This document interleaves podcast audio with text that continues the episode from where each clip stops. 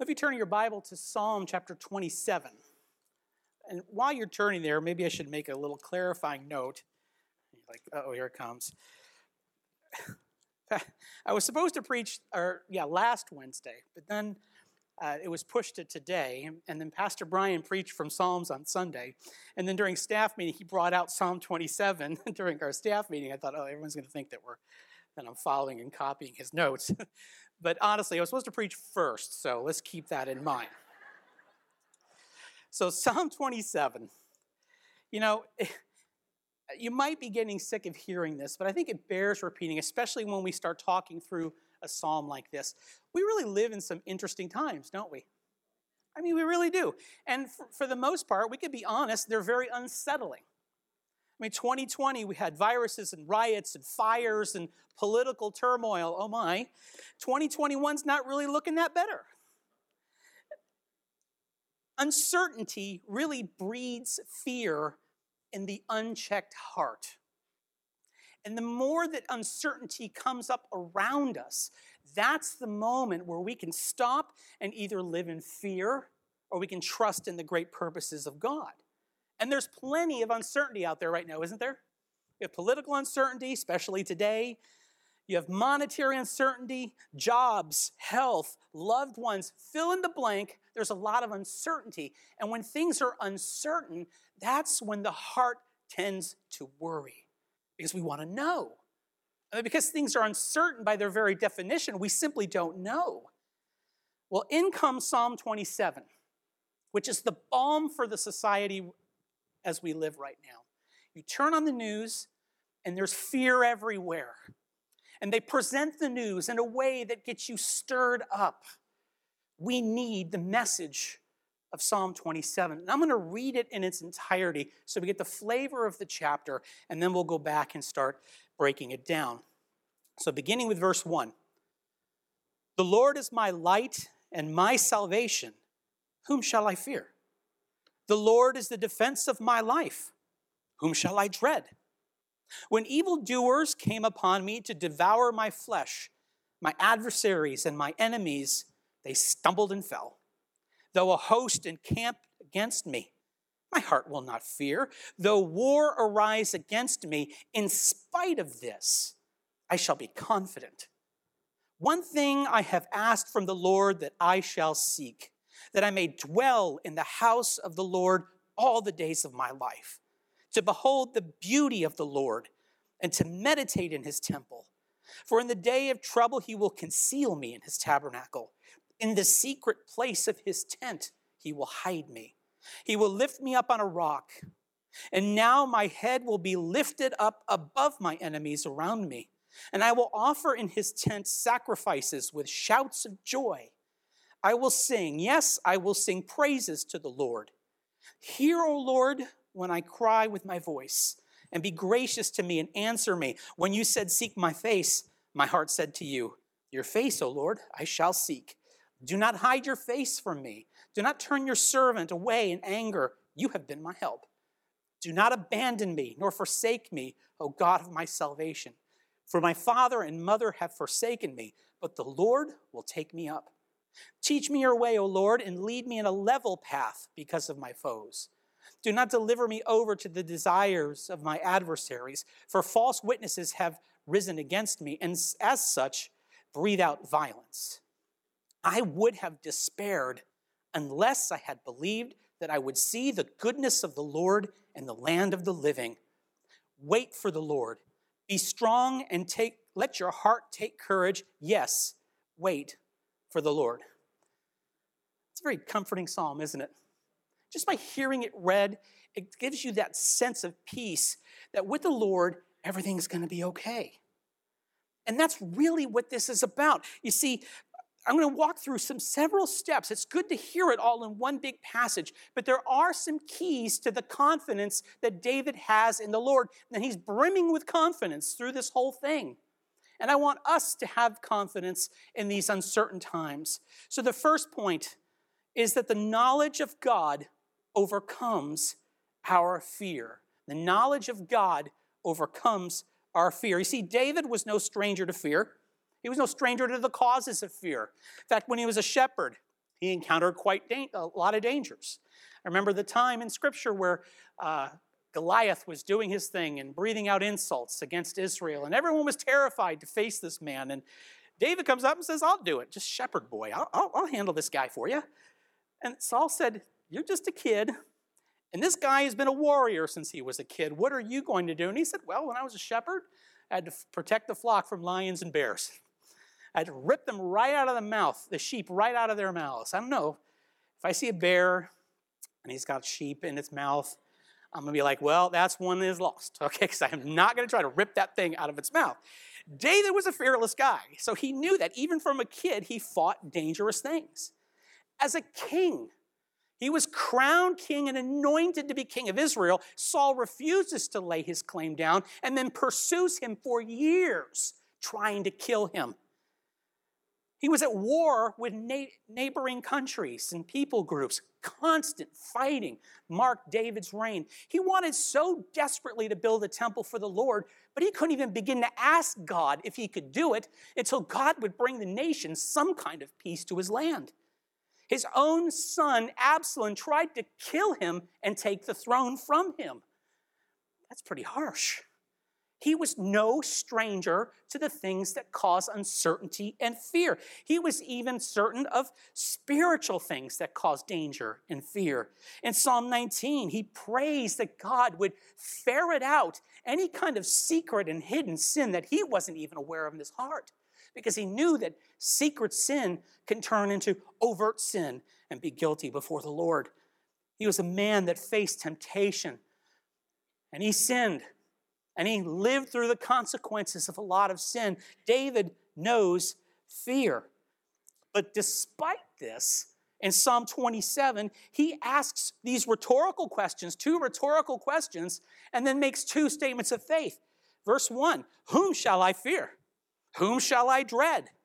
My heart will not fear. In spite of this, I shall be confident. You see, David's knowledge of God conquered his fear. And it wasn't just head knowledge. He said, and we'll see this, he describes God in three different ways, but he refers to God as his God in each way. Head knowledge will only take you so far. It might give you some extra points on a test or something like that. But when you're facing the uncertainties and trials of life, knowledge won't get you that far. We need more than head knowledge. In fact, he describes God in three ways. He said, God or the Lord is my light, He's my salvation, and He's the defense of my life. So let's start with that first one God is my light. We know it's true that light dispels the darkness, not the other way around. And it's no surprise that God and light are uh, mixed and uh, attached to one another through Scripture. I mean, Genesis chapter 1, verse 1. In the beginning, God created the heavens and the earth. And the earth was without form and void, and what was on the face of the deep? Darkness was on the face of the deep. And God said, Let there be light. First thing that we have recorded words of God is, Let there be light. And the darkness flees every single time. Psalm chapter 36 and verse 9, it says, In your light, God, we see light. Psalm 104 and verse 2, he covers himself or wraps himself with light. That reminds me of Moses when he's on Mount Sinai and he's listening to the word of the Lord and he's writing down the, the law of God and the Ten Commandments. And he's just in such worship with God, he says, I just want to see you, God. Let me see you. I'm so enraptured by who you are. I want to see you. God says, that's not going to happen. You can't see my full glory. You see my full glory, you're going to die. So here's what I'm going to do for you, Moses. I'm going to tuck you in the cleft, this little cave of, of the mountain, and I'm going to cover you with my hand. Now, God doesn't have a hand. He uses anthropomorphic terms for us, but he, he covers Moses up. And he kind of walks by Moses and sort of moves that, that veil, just, just a little tiny bit, so that Moses could catch just a glimpse of the backside of the Lord. And he comes off the mountain, and the people are like, Put your face away, Moses. He was glowing. It was like nuclear glowing. It was so brilliant, so bright that people were scared to death. And he said, Cover your face. We can't bear, bear to see it. Well, he saw the light of Almighty God, and that light kind of rubbed off on him, and he had part of it on himself. But it gets even better than that. In this passage, Psalm 27 is the first time in the order of the books that we have in the Old Testament, it's the first time that the Bible comes right out and says that God is light. It'll say that He has light, wraps Himself in light, He, he provides the light of truth. Here it says God Himself is light. And then the Bible takes it from there. John, 1 John 1 5 says that God is light, and in him there is no darkness at all. And this is the great part. If you would turn to John chapter 1, we're going to see something even more amazing and more uh, about Christ Jesus, about the light of God through him. We'll start with John chapter 1. I'm going to read with verse 1. In the beginning was the Word. And the Word was with God, and the Word was God. He was in the beginning with God. All things came into being through him, and apart from him, nothing came into being that has come into being. So he's talking about the Creator. In him was life, and the life was the light of men. The light shines in the darkness, and the darkness has not comprehended it. I'll jump down to verse 9. There was the true light, which coming into the world enlightens every man. Who was the light? Jesus is the light. God is light. Jesus is light. Jesus is God. And so when we come by faith in Christ Jesus, we are beholding the light of God. And scripture says that we can now behold the light of God with an unveiled face. We don't need to be like Moses and be covered up anymore because now we see the glory of God in the face of Christ. What, why does David make such great pains to talk about God being light when we're talking about being afraid of our enemies? Well, it goes back to uncertainty, doesn't it? Uncertainty, falsehood. It all contrasts with the light. We all say we're stumbling around in the darkness. We use that all the time, just stumbling around in the darkness. You can't see very much. You ever hear something in the middle of the night? Not sure what it was. Then you were probably still sleeping, but your wife woke you up because they heard it and you didn't. And you're creeping around trying to figure out what it was that you heard in the middle of the night. And the first thing that you do to feel better about things is you turn on the light because now it becomes certain what's in your house or not in your house and it was just a weird dream or something like that. That's what God does for us. He is light. He's contrasting God with the darkness of uncertainty, and that uncertainty causes fear. So, what's dark in your life right now? What is the darkness that is trying to exert in your heart fear instead of faith? You see, the light of God is here to reveal whatever it is that's skittering around in the dark. And when the light of God comes, the light of His truth, the light of His understanding in your situation, whatever it was, runs for cover because everything is exposed in the light of God. Now, we go through some uncertain times. Yes, God is light, but that doesn't necessarily mean that He tells you everything that's going on and why. You know, when we go through some troubling times, sometimes the first question that we ask is, why, God? Or why me? Which is probably the worst question we could ask. Those are the questions that God really doesn't like to answer very often just because He's God and we don't have the security clearance to know that. It's not a need to know, just trust God. But He gives us this light that we can walk around in certainty, though, and the certainty is God Himself. He is the light. We don't just need a flashlight, we need the one, the source Himself, to walk with us in the darkness and the uncertainty of times. If you're walking in some darkness, good news God is light. And He's not just God, He's your God if you're here by faith in Christ Jesus. So He says that God is my light, but He also says that God is my salvation. And the Hebrew word for salvation is very closely related to deliverance. And who you deliver from? From your enemies. And often, I mean, I know David in this passage is talking a lot in military terms. I mean, you can see it in verse 3. He talks about hosts that encamp around him. And I'm sure he has that in mind as well. But, I mean, doesn't it seem like when you walk through dark times and there's things that, that wage war and try to exert fear into your life, it feels like you're surrounded by enemies, doesn't it? It feels like they're encamped around you, and there's really nothing that you can do about it. Even if you know what it is, there's nothing you can do. You need rescue, you need help, you need deliverance, you need God. He is salvation. But you see, there's a greater spiritual understanding here. Because I know David understood this. You can see this in, in the book of Psalms that we need our greatest deliverance, our need for greatest deliverance lies from sin and judgment and death. We need to be delivered from these things.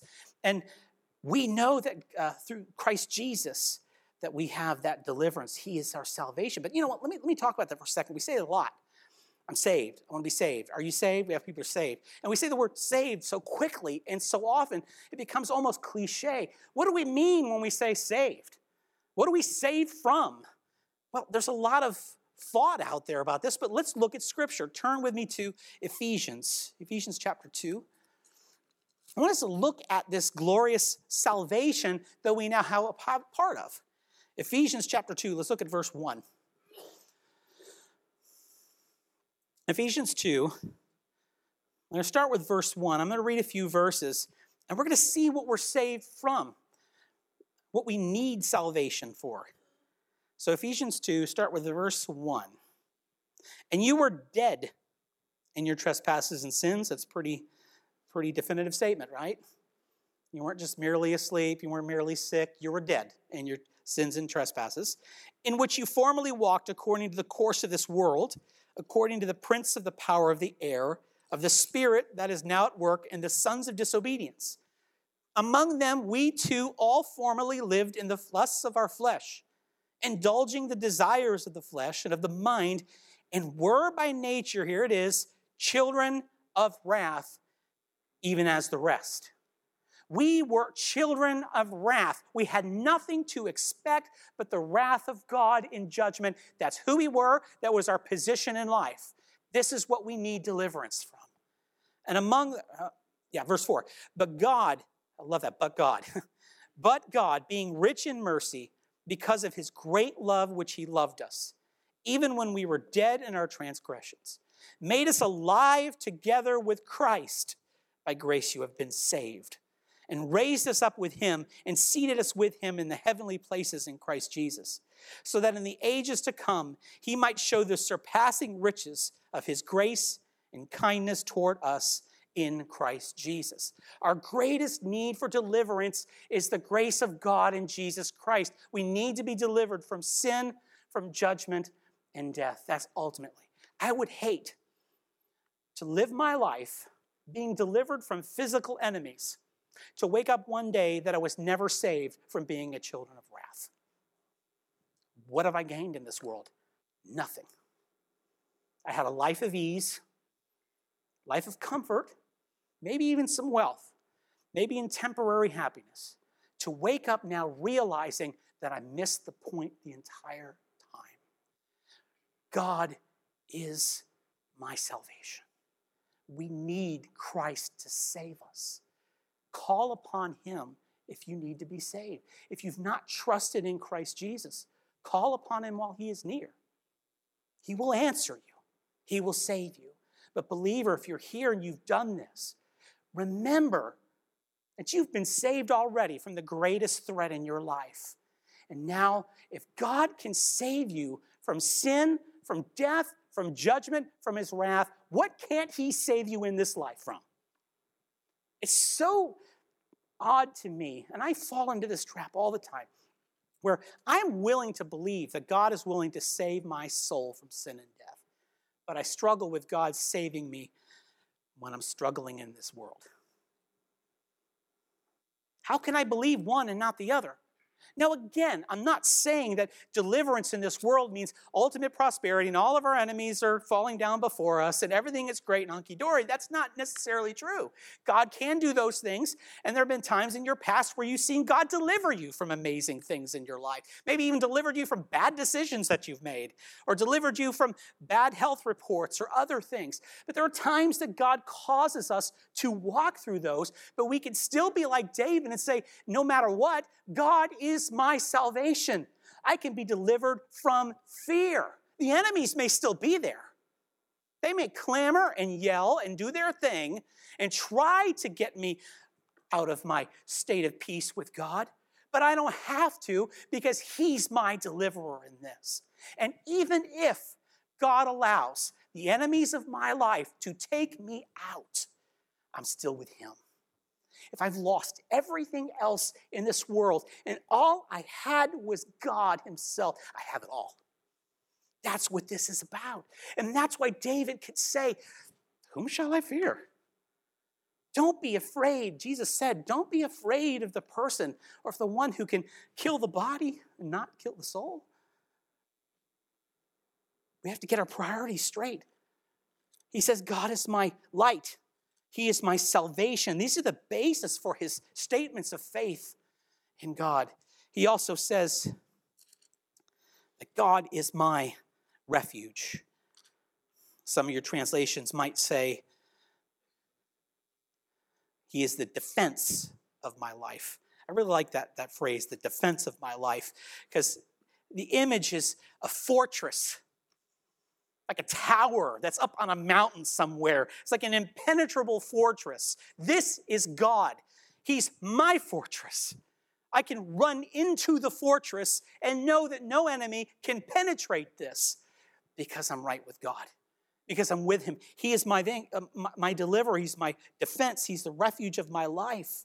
Again, he's using military imagery here. The Proverbs 18 and verse 10 says, The name of the Lord is a strong tower. The righteous run into it and are safe. Do you believe that about God? Do you believe that his name is a strong tower, that he's the defense of your life? So often, we don't do what David does here too often, I would think. When, when the enemies surround us, when uncertainty rears its ugly head and we start feeling the pangs of fear in our life, our first inclination tends to be, How do I fix this on my own? Well, praise God, He's given us a mind. He's given us willpower. He's given us strength, and we should do the things that we know are right. We have to live wisely in this world. But too often the focus ends up being completely on us and what we can do and not about God at all. And we're just spinning our wheels trying to make everything happen and keeping it all together. And it all comes crashing down until so we say, oh, yeah, I forgot. God is my light, He's my salvation, He's my refuge. Why don't we do both? Why don't we put our trust in God and use the tools that He's given us to walk wisely in this world? That's the only way, though, that we can be confident, like David here, in uncertain times, and say, Who am I going to fear? God is my light. He's my salvation. He's the refuge and defense of my life. What am I going to be afraid of? I can almost see that. You know, I know this is poetic in the way he writes. It's very poetic. It's almost liturgical in the way that he says this. But, you know, I, I tend to read it in my own voice and my own personality. And I can just see him saying, Who am I afraid of? Why am I so afraid? I remember walking through that in the past and I was terrified. Why in the world was I so afraid? Because we forgot God. We, we did not remind ourselves on who God is. And we have to do that often, don't we? Our minds are so forgetful. We have to constantly be bringing up who God is, His nature, His attributes, His power, His might, His goodness fact, he does that here. He says in verses 2 and 3 when evildoers came upon me to devour my flesh, my adversaries and my enemies, they stumbled and fell. He's looking back to when God toppled his foes in the past. And remembering the goodness of God in the past gave him the faith to move forward in uncertain times when his new foes come out of the woodwork to make him scared, to make him terrified. Look back at what God has done for you. Look back at your salvation. Recount the moment that you woke up to the gospel of Jesus Christ. Remember that day? Think about that day. Meditate on that day. What happened? What were the details? What did you hear? What were you going through? What was it at that moment when you woke up and said, I need God? I see my sin. I see the holy God. But when all hope was lost, Jesus was presented and I knew I needed him. Go through that. God didn't have to do that for you, He didn't have to do that for any of us. In fact, it would have been very fair for God to let us all slip away into eternity apart from Him. But instead, He lavished His love upon us. Remind yourself of those things. Remind yourself about the times in the past when God was strong for you, when He defeated enemies in your life, when He helped defend you against the bad decisions that we make. A lot of the times, the, these bad circumstances we go through are awful. A lot of times we create them on our own through bad decision making, and then we try to act like, oh, when did this happen? But God oftentimes shields us from consequences. Not always, but sometimes He does. Look back on those events to give you the faith to propel you forward. Yes, I remember He was my light, my salvation. He was the defense of my life. Whom shall I fear today? No one. I'm going to trust God. So he says that knowing God like this gives confidence. I saw it before, and I know he will do it again. That's why he has these statements I shall be confident. Do you know God like this? I pray that you do. Again, this is not head knowledge that we're talking about. This is definitely heart knowledge. This is not just some facts that we agree with with our brains that won't do anything for us. We need this relationship with Christ, my salvation, my light, my refuge. So David says and teaches us in this passage that the knowledge of God overcomes our fear. Well, the second point is that the presence of God calms our anxious hearts. The presence of God calms our anxious hearts. Let's look at verse 4. One thing I have asked from the Lord that I shall seek, that I may dwell in the house of the Lord all the days of my life, to behold the beauty of the Lord and to meditate in his temple. I'm going to stop there. I love that verse so much. Do you see David's desire? Do you see his longing for God in this passage? Do you see? Uh, I mean, he just breaks this thing down. He said, If I could have only had one thing that I could ask God, it's the only thing I really want in this life that could dwell in the house of the Lord, that could gaze upon his beauty. This heart for God is just pouring off the page that he has. And in fact, I think this is probably one of the sing- most single minded statements of purpose that you're going to find anywhere in the Old Testament. That one thing, if I could break it all down, I had nothing else, let it be this that I would dwell in the house of the Lord. So, why does David have this single and obsessive almost longing for God's house? I mean, the glorious temple of Solomon wasn't even built yet. I mean, Solomon, I'm not sure if he was born yet at this time, but it wasn't even built. I mean, the house of God at this time was a tent.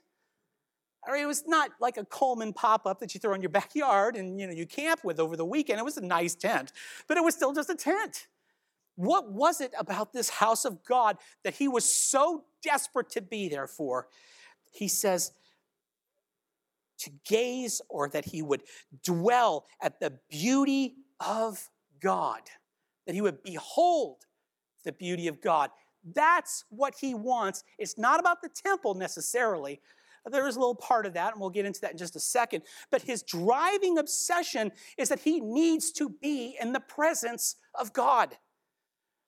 He knows that this is what he needs. It's God himself that he's seeking. He knows that the presence of God is what our hearts truly need. It's the only thing that will settle our anxious hearts. But the question then remains as a believer, why are we so anxious? It's a good question, isn't it? Because we deal with fear, we deal with anxiety, we deal with these things. We have to ask ourselves, why? If we never ask that question, we'll never really get to the bottom of things. Well, the scripture talks often about these things. Um, you don't have to turn there, but I'm going to read 2 Corinthians chapter 4 and verse 6. For God said, who said, Let light shine out of darkness, there's your Genesis 1 2, is the one who has shone in our hearts to give the light of the knowledge of the glory of God in the face of Christ. God shines his light, the glory of God in the face of Jesus Christ, in our hearts. We are meant to gaze upon the glory of God in our hearts. The problem is that we don't always gaze at the glory of God in our hearts, do we? Oftentimes our gaze turns to other things. Right? That's where Jesus said in Matthew 6, why are you so worried about what you eat and what you what you wear and the things that the Gentiles are all concerned about? You know God loves you. You know He takes care of the of the the sparrows and, and the, the flowers of the field and how well they're clothed. And you're worried about these kinds of things. Why? Get your gaze, that unnatural gaze, off of the things of the earth back to the glory of God in the face of Jesus Christ. That's what he's saying in this passage. Now, is it wrong to be concerned about having enough food in the fridge to survive? No, of course not. But when our gaze becomes unhealthy, that's when we replace the worship of God in our hearts for the worship of other things. Those other things are often called in Scripture idols. We supplant the proper worship of God for the worship of something else in our life, whatever that something else actually is. It could be the need for security. And when security is threatened, we freak out. We panic. We get filled with anxiety because my need for security has overwhelmed and over uh, encompassed or eclipsed, I should say, the worship of God in my life who cares about me, who loves me, who will never leave me, who will never forsake me. But our eyes went off of that and onto something else, and now that's threatened. Look at Isaiah chapter 26. Isaiah 26. I want you to look at verse 3 for a minute. Isaiah chapter 26. Look at verse 3. The, the goal, though, right? So if we know that God has caused us or called us to be gazing upon the beauty of the glory of God in the face of Christ, and often our eyes turn away from that to other things, it's to get it back to where it belongs. And this is what God says in Isaiah 26 and verse 3. The steadfast of mind you will keep in perfect peace because he trusts in you the steadfast mind, the mind that is focused upon God and the beauty of God and the glory of God, he gives that mind perfect peace. Now, I want us to be clear that when the Old Testament says the word mind, I don't want you to think brain. In the Old Testament, there's only really two parts to a human being when we're talking about these matters it's the inner man and the outer man. And the inner man is often used for the, the words like heart and, and mind and emotions and ambitions and those kinds of things are all really used synonymously to refer to internal stuff. So when, when it says whose mind is stayed on you, I don't want you to think only of my brain must be constantly thinking about God. Of course, that comes, and that's important. It's about what's in our heart. What is the desire and love in our heart? Is it upon the glory of God it upon the things of this earth? Because if it's on the things of this earth, it'll very easily turn itself into anxiety, turn itself into fear. This is why David says, if there's just one thing I could ever get in this world, it's that I would go to the temple, be in the temple all the days of my life to gaze upon the beauty of God. And we've already seen that the glory of God is in the face of, of Jesus Christ. That's why Philippians 4 says, Be anxious for nothing by prayer and supplication, make your requests be known to God. 1 Peter 5, cast your anxieties upon him. He cares for you. Gaze upon the beauty of God. How do you do that, though? Well, how about this? How about, how about we start with the Word of God? This is where Christ can be found clearly, is the Word. This is the exegete that God has given us of the Word Himself. This is God. We find Christ in the pages of Scripture. And you say, well, what about the Old Testament? Well, as my BFG is, is very accustomed to hearing, John 5 39, Jesus says that all Scripture testifies about me. So all means all. That means the Old Testament. It's all pointing to Christ. It's all demonstrating about Christ. It's illustrating Christ. It's prophesying about Christ. It's giving us types of Christ and the things that he would do. All of it, cover to cover, leads us to Christ. So if we want to gaze at the beauty of God, let's go to the Word. Let's fill our minds and our anxious hearts with God's Word. Oftentimes, when, when people come to my office and they'll talk about anxiety that they're struggling with and some of the dark thoughts that start coming into their mind. Isn't that interesting how we use that cliche, dark thoughts? We automatically classify bad things as darkness. That's why God is light. And the first thing that I'll tell them is well, the only way you're really going to stop a train of thought is by interrupting it somehow. Use a spoken word. Put on a Bible tape or on, on CD or MP3 or whatever, whatever you have. Get scripture blasting in your ears. And, and if you the, the, the noise in your head and the fears and the anxieties keep welling up, turn it louder. Blast that thing. Let the neighbors hear it. That's good. They should hear that, right? There's your evangelism strategy right there. My cure for anxiety is to turn the word of God nice and loud. You get to reach your neighbors for Christ and you get to deal with anxiety at the same time. This is how you break trains of thought. This is how you gaze upon the beauty of God. You fill yourself with the Word of God. This is why David says so desperately that he wants to be in the presence of God because he knows that the presence of God will calm his anxious heart when he's afraid. It's a reorientation from the things that make him afraid to the things that give him peace. Do we want peace? Then focus on the Prince of Peace. That's how this works. And I just want to make sure, though, that we know that in the Old Testament, particularly, because David talks about this several times here to dwell in the house of the Lord, to behold his beauty, to meditate in the temple. So, you know, the Old Testament, the tangible worship and intangible, the worship of God, they're not completely separate concepts. Right? People, when they wanted to be in fellowship with the Lord, they desired to be at the temple. They desired to make their pilgrimage to the tabernacle to offer sacrifices. It was very much linked for David that the tabernacle, the Ark of the Covenant, and the Holy of Holies, all connecting to the worship of God. So I know that, yes, David longed for the presence of God 24 7, but he also longed to be in the, in the tabernacle of God as well. And I know we live in a different time. John 4 23, Jesus says that um, a time is coming and now is when the true worshipers will worship in spirit and in truth. Got into a big debate. Well, the, the, the woman tried to get into a big debate with Jesus about, well, you Jews say we should worship here, and we say you should worship here, or which is it? What do you say? Uh, stop. he said, You're trying to get it off track. It's not a place, it's the worship of God. But I wonder if we've kind of swung a little too far a little bit. And we want to be worshipers of God without a love for the church.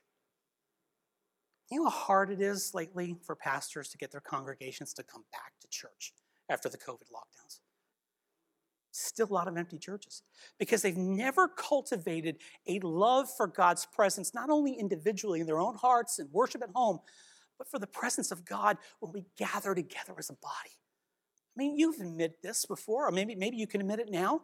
There's something very special about worship when you gather with others. When we're singing together, we're praying together, we're listening to the word together. Even the act of looking up at the pulpit where the word is being proclaimed, there's something very special about that. We need one another in this.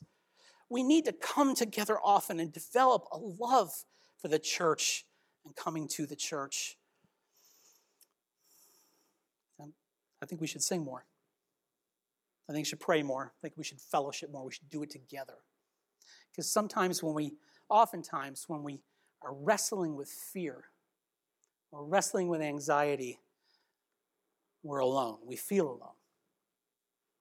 And it's like a natural human reaction, it's a sinful human reaction to pull ourselves away from everything.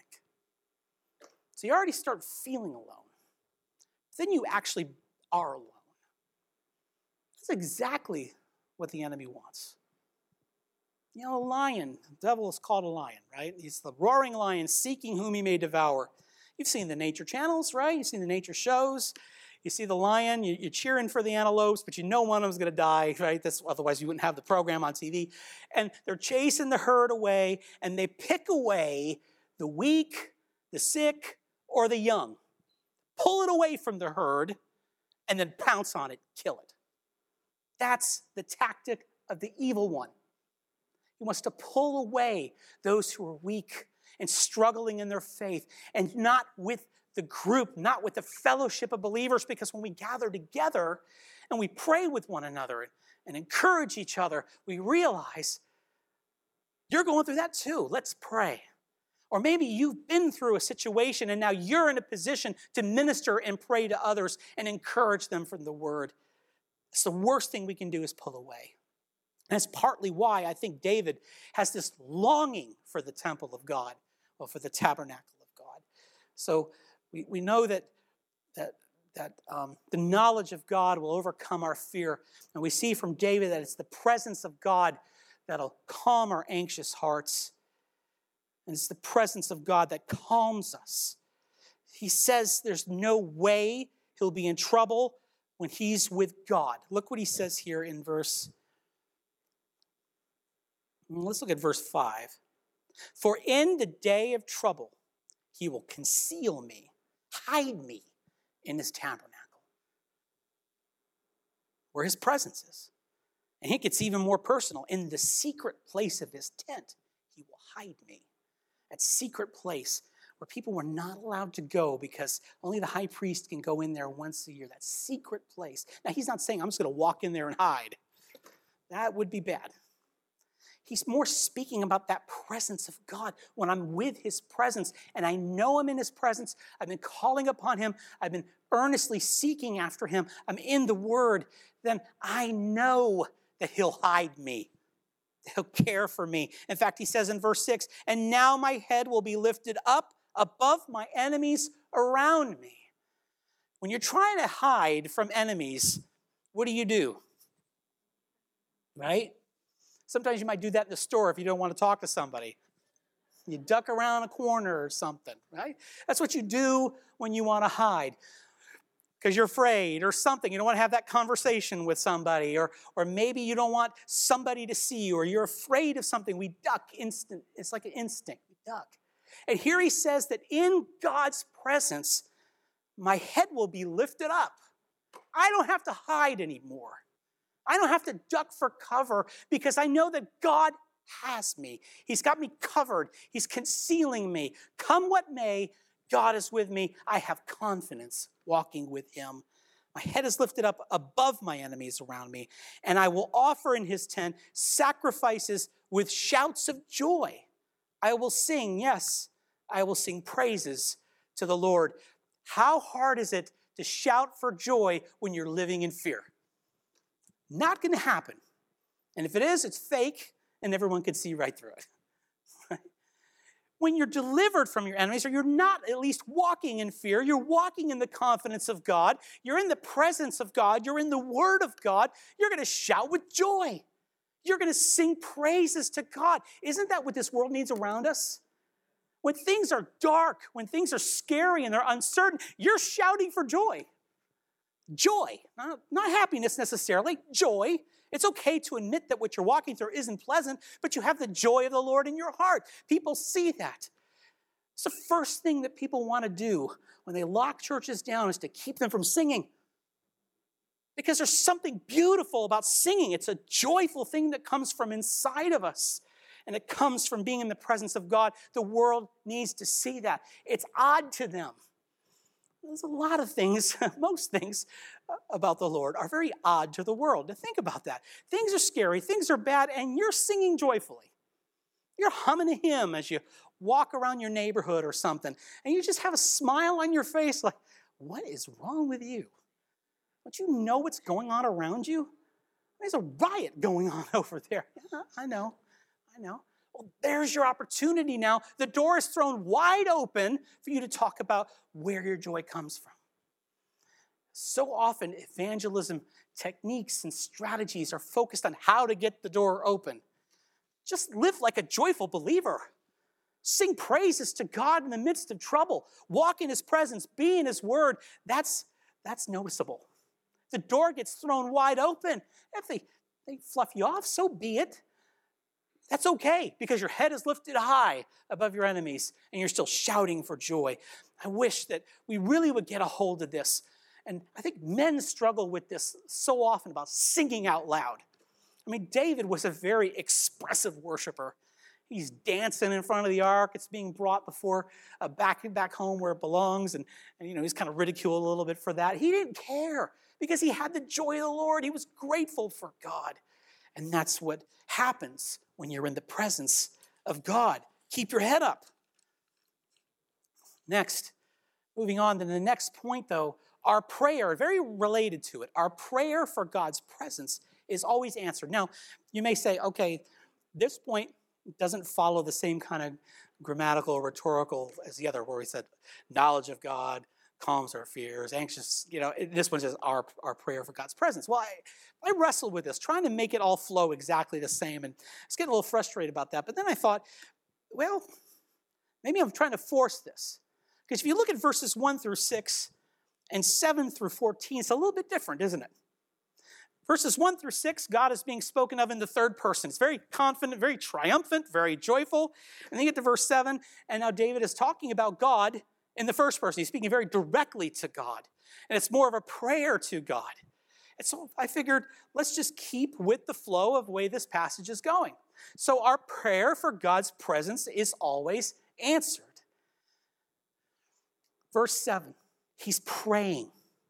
Hear, O Lord, when I cry with my voice, and be gracious to me and answer me. You know, he starts with verse 1 with great confidence in God. He ends with verse 6 with seeking the presence of God. Then he begins with verse 7 with seeking the presence of God. And then he ends in verse 14 with great confidence in God. He knows that it's the presence of God that calms his fears, his anxious heart. So now I need to start praying for it earnestly. He's looking for it. Hear, O Lord, when I cry with my voice. Be gracious to me and answer me. The voice that shouts and sings to him in worship, that we saw in verse 6, can be confident that the Lord will hear that same voice when they pray. When you're just praying for help and you're not worshiping the Lord, you're not in the presence of God, you're not in the Word of God, you know what your prayers begin to sound like? I know, at least for me, I'll always speak for me. They start sounding like a laundry list. Dear God in heaven, I need this. Keep us safe. Watch over my family. Bless my job. Bless this. In Jesus' name, amen. And we throw that in Jesus' name, amen, as like a little incantation or something like that. That's what the prayers begin to sound like. How do you know that God hears that? He could. And oftentimes you've prayed that way, and despite you, God was, was, was blessing you anyway.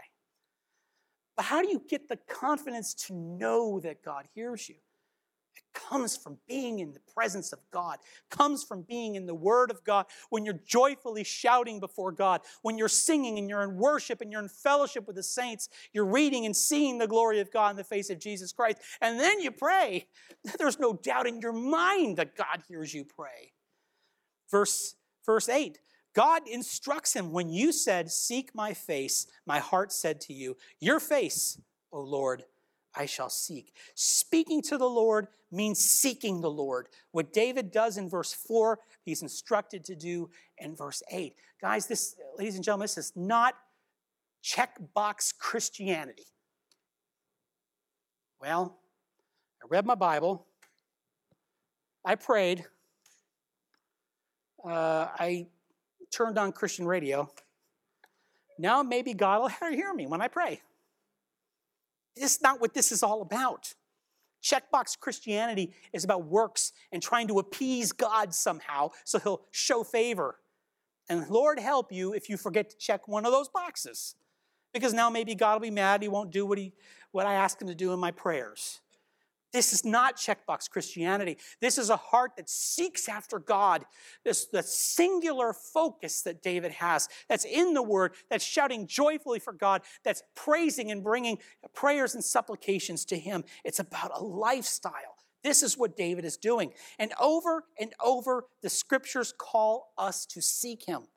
Deuteronomy 4 29. Seek, if you seek him, you'll find him if you seek him with all your heart.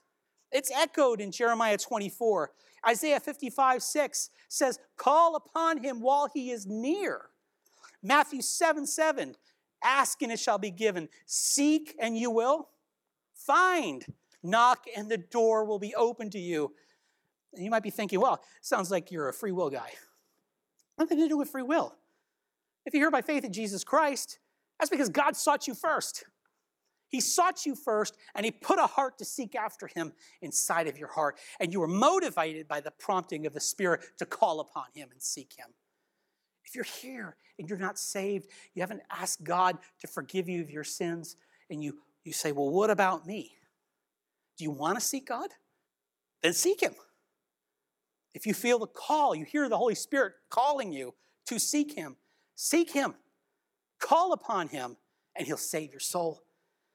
Verse 9, we got to move through a little bit quicker now. You knew that was coming, didn't you? You're looking at your watches you know, he's getting to this point where he's like, I'm desperate to seek God. Now I'm praying to seek God. God's presence is, the prayer for God's presence is always answered, right? And this is what David does. I want you to see in the next couple of verses, David's, the, the, the flickers of despair a little bit in his heart and how David responds to it. Look what he says in verse 9 Do not hide your face from me. Do not turn your servant away of anger. He's like, I'm afraid you're going to turn me away. Don't do that, God. But then he reminds himself, You have been my help. He turns that initial flicker of fear into a statement of faith, which is something that God has done for him in the past. Don't turn away from you. You've been my help. He does this all the way through the Psalms.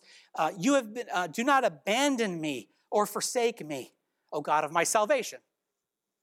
Jesus said, I'll never leave you nor forsake you. He's not going to abandon us. How can the God of our salvation abandon us? He wouldn't be my salvation. So, what David is doing here is kind of reminding us that walking in the presence of God and, and walking in confidence with the Lord doesn't mean that we won't struggle with a little bit of doubt occasionally. What he is doing, though, is showing how we combat these things. We're calling upon the presence of God. Don't hide from me. Don't turn away. I need you to be looking upon me always. You've been my help. It's always answered. The prayer for God's presence, one of those prayers that God always, always answers. There's some prayers that we pray that God doesn't always answer. You want a prayer that God will answer. It's God, look upon me. Let me be in your presence. My father and mother have forsaken me, verse 10, but the Lord will take me up. Teach me your way, O Lord. Lead me in a level path because of my foes. I need to have the road plowed ahead of me a little bit, God, if I'm going to walk through this. I trust in you. This is what he's saying. And then verse 13, we're going to jump to our last point, verse 13. Faith in God's goodness gives us confidence for today. I love the way he ends this. He ends it on such a triumphant note. I would have despaired unless I had believed that I would see the goodness of the Lord in the land of the living. David is strongly convinced that the Lord will come to his rescue. Do you believe that the Lord will come to your rescue how confident are you?